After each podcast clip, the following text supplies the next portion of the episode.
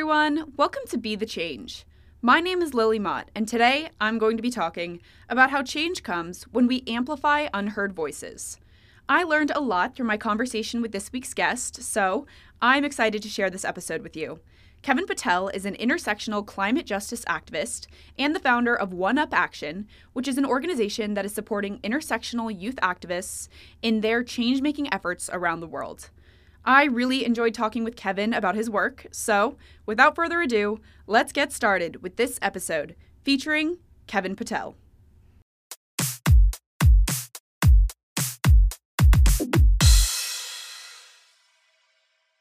My name is Kevin J. Patel. I use he, him pronouns. I come from a community called South Central Los Angeles or South LA, as many others call it. I've lived in Los Angeles my whole life. I really started beginning to fight as an intersectional climate justice activist, um, and I've been doing it for the past 11 years. I started at a very young age, around 12, because I was directly impacted by the smog and air pollution here in Los Angeles uh, and in my community. But I really started, you know, my activism even earlier, given that both my parents are climate migrants themselves, coming from India, uh, and their parents are farmers. Um, and so I, I really kind of learned a lot of the knowledge that my um, my my grandparents, my uh, you know, my just my my family heritage had, which is being farmers around growing our own food and really prospering around that. And from that knowledge, I kind of realized here in my community in South LA, we have a, a huge issue of food injustice and food desert. You know, and uh, I I focused on the issue of food insecurity um, a better part of one year um, during my sixth grade year, uh, first semester, and really teaching my peers that we can grow our own foods and really learn about non GMO, organic, and vegan options rather than just the fast food uh, restaurants and chains um, that are like a block away from our community, right? Um, but when you go into wealthier communities, you have those types of healthier options. And so I just noticed that injustice in my community, and that's the first injustice that I began with. And then second semester of my sixth grade year, obviously I was impacted by the air and smog pollution. And I realized it's not just one issue that my community is facing, it's a multitude of issues that my community is facing. And if I um, don't speak out against it, you know, if I'm not utilizing my voice to do everything to protect my community and the people that I love and the place that I grew up in, then no justice will be served, um, both for my community, but also for the planet. Um, and ever since then, I've been advocating for, you know, environmental justice issues and um, just, you know, overall climate issues, um, not only my community of LA, but, you know, worldwide as well, internationally. And throughout throughout the 11 years, I've done quite a lot um, and, and, and, and involved in quite a lot. But uh, in 2019, I founded an organization called One Up Action International, uh, which I continue being the executive director for. Um, and we're really focused on empowering uh, young people to implement climate solutions within their own communities. And the way that we do that is right resourcing them, amplifying them, um, mentoring them, and making sure that any every resource that is possibly that you know possibly available to us, we can uh, resource to them uh, to to get to get solutions off the ground and really implemented um, instead of waiting around for solutions to be implemented. So that's a lot of the work that I do now, really wanting to support the next generation of not only climate leaders but also our generation, Generation Z, who's you know who's coming up with these innovative, bold, and ambitious solutions that many other generations previous to ours have never come up with and make sure that we can actually get them implemented. So that's a bit about me. That was a great way to get started. So, I want to just dive in and have you tell me more about One Up Action. I would love to know more about the work you're doing with the organization and what the day to day work looks like while you're running this project and you're reaching young people all over the world. So, tell me, tell me more and give me the whole scoop on One Up Action. Yeah, of course. You know, our mission, you know, One Up Action exists to empower every young person to understand and implement cl- implement solutions to the climate emergency. And so we do this again through the development, funding, and scaling of uh, youth civic engagement and grassroots climate solutions. And, in, in, and we especially do it in marginalized communities. One Up Action has uh, key fellowship initiatives that we're launching. Um, first one being the Youth Solutionists in Government, the Youth Innovators, and then the Action Incubator Fellowship our domestic program, the Youth Solutionist uh, in Government Fellowship, is really centered on three frameworks. Uh, first framework is having young people build out policy, so citizen ballot initiatives. Um, our second framework around in the fellowship is Youth Climate Commissions, which One Up Action is actually the first organization ever to create a Youth Climate Commission here in LA County, where I live. And then our third framework is for young people who are running for office to have a climate platform. Um, so what that means is like policies that they should adopt while they are running um, for you know any position in government. Um, that you know these are bold policies that they should be adopting, and instead of just like the mediocre regular policies that are out there, there are many more policies that they can adopt that are more ambitious. And so those are three frameworks for the youth solutions in government. Um, and I'll get into the Youth Climate Commission a little later on, but that's that's what, what our domestic program looks like right now. And then our Youth Innovators Fellowship and then our Action Incubator Fellowship. I'll start with the Action Incubator Fellowship. That's really the incubation of new solutions and um, and new innovative ideas to solve injustices that are coming about, you know, new injustices that are coming about. So it's really the incubation of new solutions that have never existed. And a lot of young people, you know, they're always innovative. They're always coming up with solutions to solve new issues and new um, injustices that are coming. Um, and so we wanted to have a fellowship that kind of tailors to that in the incubation period of like, how can we get and support young people with seed funding resources to really get that project or initiative off the ground. Um, and then our Youth Innovators Fellowship is drawing from frameworks like Speed and Scale, Regeneration, uh, Project Drawdown, you know, just solution books, um, you know, and frameworks that exist that are out there. Um, how can we draw from those solutions? Um, and then uh, really support the young people who are implementing those um, solutions that from an existing framework of solutions. How are we supporting those young people to implement and really get off the ground. And so that there's a case study to be made that hey there's a solution that's being implemented in this community. It's making this certain impact and this is why we should be spreading this solution elsewhere and really getting that off the ground. And so these three fellowships are going to be launched this year in 2023 um, hopefully we're really kind of starting with the youth solutions in government and hopefully we'll be launching that in february. And then our two other fellowships which are more internationally focused um, and everyone can apply for those are going to be launched um, later down the year. Currently we're in the phases of raising funds for those. But those are the you know day to day you know kind of what we're focusing right now is to really make sure that we get these fellowships off the ground and um, we're coordinating and working with young people still around the world to really you know see what they need um, instead of dictating you know what what what they need. Um, we're really working with them to kind of say like what resources, what help, what is the issues or barriers or adversities that you're facing to get this off the ground, this initiative off the ground, and how is the youth climate movement really reimagining and redefining what activism looks like through this modern lens of moving from conversation and still having conversation, but to getting to implementation and really seeing an impact in local communities. And so I think that's really what One Up Action is focusing on day to day. I think it's so interesting that you're taking this international approach to climate change activism because, of course, your experience to climate change being in LA compared to another person's experience living in another part of the world will be different, and you're going to face different challenges when it comes to the environment. So, as far as your own experience with climate change, you mentioned food deserts, pollution, and other aspects of climate change that you face in LA. I think a lot of people have the privilege of hearing about these issues, but not actually having to experience them, at least not right now. Can you tell me more about your own experience with climate change growing up in your community? How has climate change affected you personally, or your family, or your community as a whole?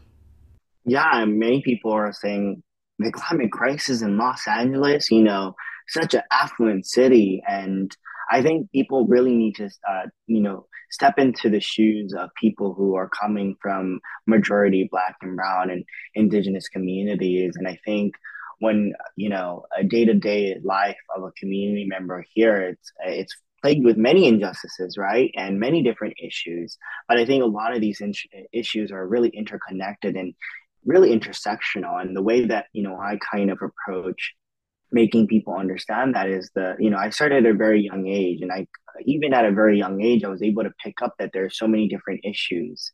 Um, one starting with the lack of uh, you know healthier foods uh, for my community. But if you go to like um, calabasas beverly hills or the west side of los angeles you can see that there's more there are much more opportunities and access to uh, you know fresher produce and healthier meals and things that you know you would not see here in in my community of South Central Los Angeles or even neighboring communities um, that are considered marginalized. And a lot of the time, what I talk about is a disinvestment in not only my community but neighboring communities and communities worldwide where there's you know a sacrifice zone and essentially what that means is you know a lot of these industries and governments and even local government is telltale in the sense that they are directly responsible for the cultural disinvestment the the actual disinvestment where they come in and you know extract all the resources and uh, put these polluting industries within our own backyards. And um, the freeways uh, historically have been built in through our communities. And so and then when you look at the tree coverage within our you know in our community you will see that there is a less of a, a, tree coverage in our community. But when you go more into the affluent communities you see that there are more trees um, than in your community. And so it's a, a multitude of you know layers. In it, every layer that you pull back you see that there's more and more issues and more and more problems with how people are being affected by this issue. Um, if you are, um, but even if you are affluent, you can't escape, especially here in California. A lot of people are noticing, even if you're affluent, you know, you're not going to escape the wildfires. Um, you're not going to escape, you know, the flooding. You're not going to escape a lot of these different issues um, uh, that are weather related. And then even with the heat waves, I think our unhoused community members you know they're the ones that are going to be affected especially here in los angeles. They're the ones that are being affected at the forefront of uh, the heat waves. Not only are they being affected by heat waves when it gets to the hundreds or 120 you know like we've uh, you know some of our heat waves get to that you know get to that point where it's just really unbearable for people to be outside um, and then even during our winter time, um, it, it gets pretty cold and even the weathers of like rain, I just kind of think about our unhoused communities and uh, unhoused communities and how they are at the forefront of this crisis. And I think stepping back of how people are kind of being affected daily and how I'm being affected daily, I'll get into that a little later on. I'm kind of going in the tangent, but I want to start with our unhoused community members, how they're being affected by the uh, extreme weather and how they have uh, inability to have access to fresh water, good food, um, and you know services. Um, and so they're the first ones that are at the forefront of this crisis. And I think people need to real- realize that this is this is not coming to our doorstep in the next 10 or 30 years and i think a lot of people are waking up to that fact but i think a lot of people still think that it it's it's a it's a thing of of for the next 10 to 20 years. Uh, no, it's already here at our doorstep and it's um, and the, the people who are feeling the effects of it the most are unhoused community members and and then our, our, our communities were um, obviously have been historically disinvested and so it goes into my community of south la um, and how we've been historically disinvested and one way multiple ways that I can kind of point out, which I've already pointed out in the beginning, is how these polluting industries are right in our backyards, like the fossil fuel industry. Um, many communities borderline of uh, South LA. I know South LA closed down our for, uh, closed down our last oil drill, or you know the fossil fuel industry being in our, our neighborhoods. Um, but neighboring communities like Wilma, Wilmington and um, just other communities, El Segundo, ha- still have a prominent, prominent um, presence of the fossil fuel industries being in their backyards. And if you were to do a tour, a toxic tour of those communities, you can see that there's it's unbearable, and a lot of these people who are black, brown, and uh, indigenous, and just BIPOC individuals have to live with that daily. It's a daily reminder that they're waking up because their community is historically disinvested, and they just don't have the money either to fight back or to move out of it, you know. And so that's one way, and then another way is the freeways being built right you know, in our through our communities. I don't live that far away from a freeway, um, not even two or three blocks away, and you'll find a freeway, and and that you know causes a lot of air and smog pollution. Um, and then we also have factories around South LA and um, just different uh, neighborhoods, and that also contributes to the air and smog pollution. And so, and and then when we talk about things hidden injustices, we we, we kind of kind of go into um, the injustice of you know of the lack of trees, and I mentioned that earlier, and you know where you'll see less tree coverage here, but you can if you go a little bit far west. Um, you know, to to those areas that I mentioned, Beverly Hills, Calabasas, all those areas, you can see that there's a there are a lot more trees.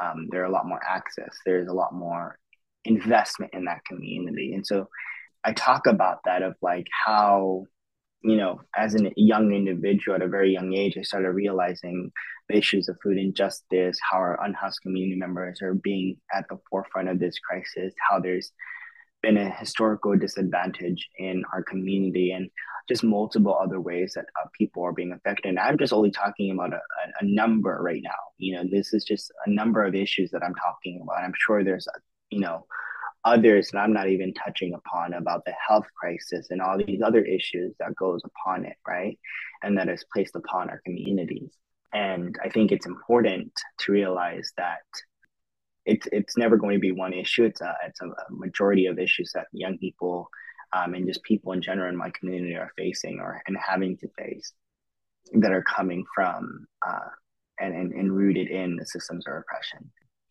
I will quote my good friend Leah Thomas when she says, when it comes to the exposure to poor air quality and water quality, BIPOC peoples um, are disproportionately impacted uh, by that. And so, in context, environmental racism is such a huge and prominent thing, and it should be connected to climate change. You know, uh, climate change is this huge word, but under it, there's so many uh, caveats and sub you know connections, and it's a whole it's a whole thing of like, yes, we should worry about climate change, but climate change impacts so many communities already, um, not only here in the United States, but worldwide, right? Um, in many different ways, um, and, and, and also at many different levels. Many people don't have housing because of the extreme weather. Um, and I, I count myself fortunate in the sense that we are only barely feeling the effects of climate change, but others around the world, even in our country, are feeling the bare, you know, uh, I mean, not the bare minimum, but the, the maximum force of what the climate crisis can look like. Um, and so I think it's prominent to understand that this is not just one or two issues or three issues. It's a it's a multitude of them, and everything's all connected. And so, um, for me, in that connection, I just kind of there's no one way to answer this question of like, well, how did you come about, you know, um, kind of connecting with people around this issue. I just try to make those connections and make people see that everything is connected, right? And if they were to sit in their own community, what things can they see? How are people impacted? You at home can find out that your community might not have access to like fresh foods, right? That's an injustice in itself you, you might you know notice the lack of trees in your community that's an injustice at itself you know and so a lot of people can um, if they just take the time to like be observant of their communities and the issues that are going around the issue uh, in their communities they can tie it to climate change and um, and they can tie it to the systems that have caused climate change and and that being you know the fossil fuel industry and how governments have for so long gone along with these industries um, to continue causing these injustices to communities. Um, sorry, that is a long answer, but I just wanted to kind of give a full context of like how this issue is such a huge issue. Can't be just you know answered in one in one go. Yeah, absolutely. And I really appreciate that whole explanation and just you sharing that. There are so many different ways that people are and will continue to be impacted by this issue. So thank you for touching on some of them. So I have one last question for you. Lots of young people, college students, high school students, want to create change and want to make a difference, but they may not know how to get started. Do you have any advice for those people who may be listening? Yeah, I think start by utilizing your voice. I think it's the most important, it's the most powerful tool in our arsenal. You know, it's uh, utilizing our voices, just saying you, you know, re- realizing that you know that there's an injustice in your community, whether that be climate change, whether that be gun violence, whether that be women's rights, whether, you know, whatever issue uh, matters the most to you, utilize your voice to make that difference. You know, if I would have never utilized my voice when um, when I first was impacted and I started seeing all these injustices, I would have never been uh, where I am today. And so, utilize your voice, gather your peers, bring others in, join local groups, um, do your research. You know, go. You know, I know it can be taxing sometimes of having to see all these headlines and um, news articles about the issues that are happening and the injustices that are happening across the world. But I think if you're doing your research, you're able to really utilize your voice to make a difference. Um, you know, as individuals, I always kind of say um, we have quite a lot of more power than people think we do. Um, and when I mean um, those people who think we don't have that power is like, you know, our governments and these corporations. We have the power of our voices and our dollars. And um, so uh, realizing that we have more power to make change and we're united together. And so I can list off a, a, a, multitude of actions to do, you know, creating our own policies, last motions, you know, with the Youth Climate Commission here that I did in LA County, being the first ever in the world, first ever in the nation. Um, every other young person can start a Youth Climate Commission um, in their counties or even wherever you're listening to this. Um, and then we also have the ability to unlearn and learn new things. And um, I think that's the beauty of activism is to unlearn things that we've learned in school that might not follow with our ideals and then learning new things um, and really kind of being cognizant of making sure that we are learning things are making a difference. Also being very intersectional and intergenerational in our advocacy we have to learn from those who have come before us. And um, utilizing the tools and tactics that they have placed uh, you know that, that they have used and kind of integrating it within our advocacy and also uh, two important things uh, i will leave off with is that please please please make sure that you are amplifying unheard voices uh, those being the most impacted by the climate crisis and then also acknowledging environmental racism and injustice whether that be in your own community or uh, you know communities that are neighboring or just in general. Also while activism is a is a huge thing i also always say rest is resistance and um, uh, find time to rest you know? Um, yes utilize your voice but also make sure that you are resting and so you can recharge and continue doing the amazing work that you are doing. Be hopeful be optimistic like john lewis always said um, and also get in good trouble like uh, the late great um, representative john lewis once said. So yeah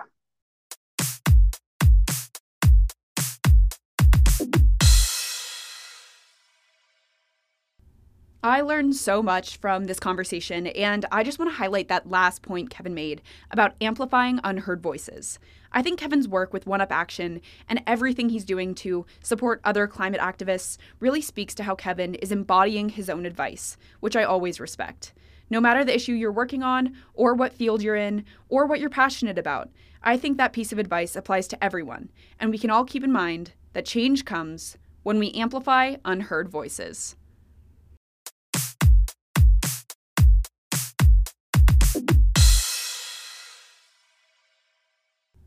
Thank you so much for listening to this episode, and you can find Kevin on Instagram at I'm Kevin J. Patel to get connected with him. You can also find One Up Action on Instagram at One Up Action to learn more about the organization. If you want to talk about anything I mentioned, please reach out to me by email at lily at bethechangepodcast.org or on Instagram at bethechangepodcast. Tune in for my next episode, but until then, be the change you wish to see in the world. Bye, guys.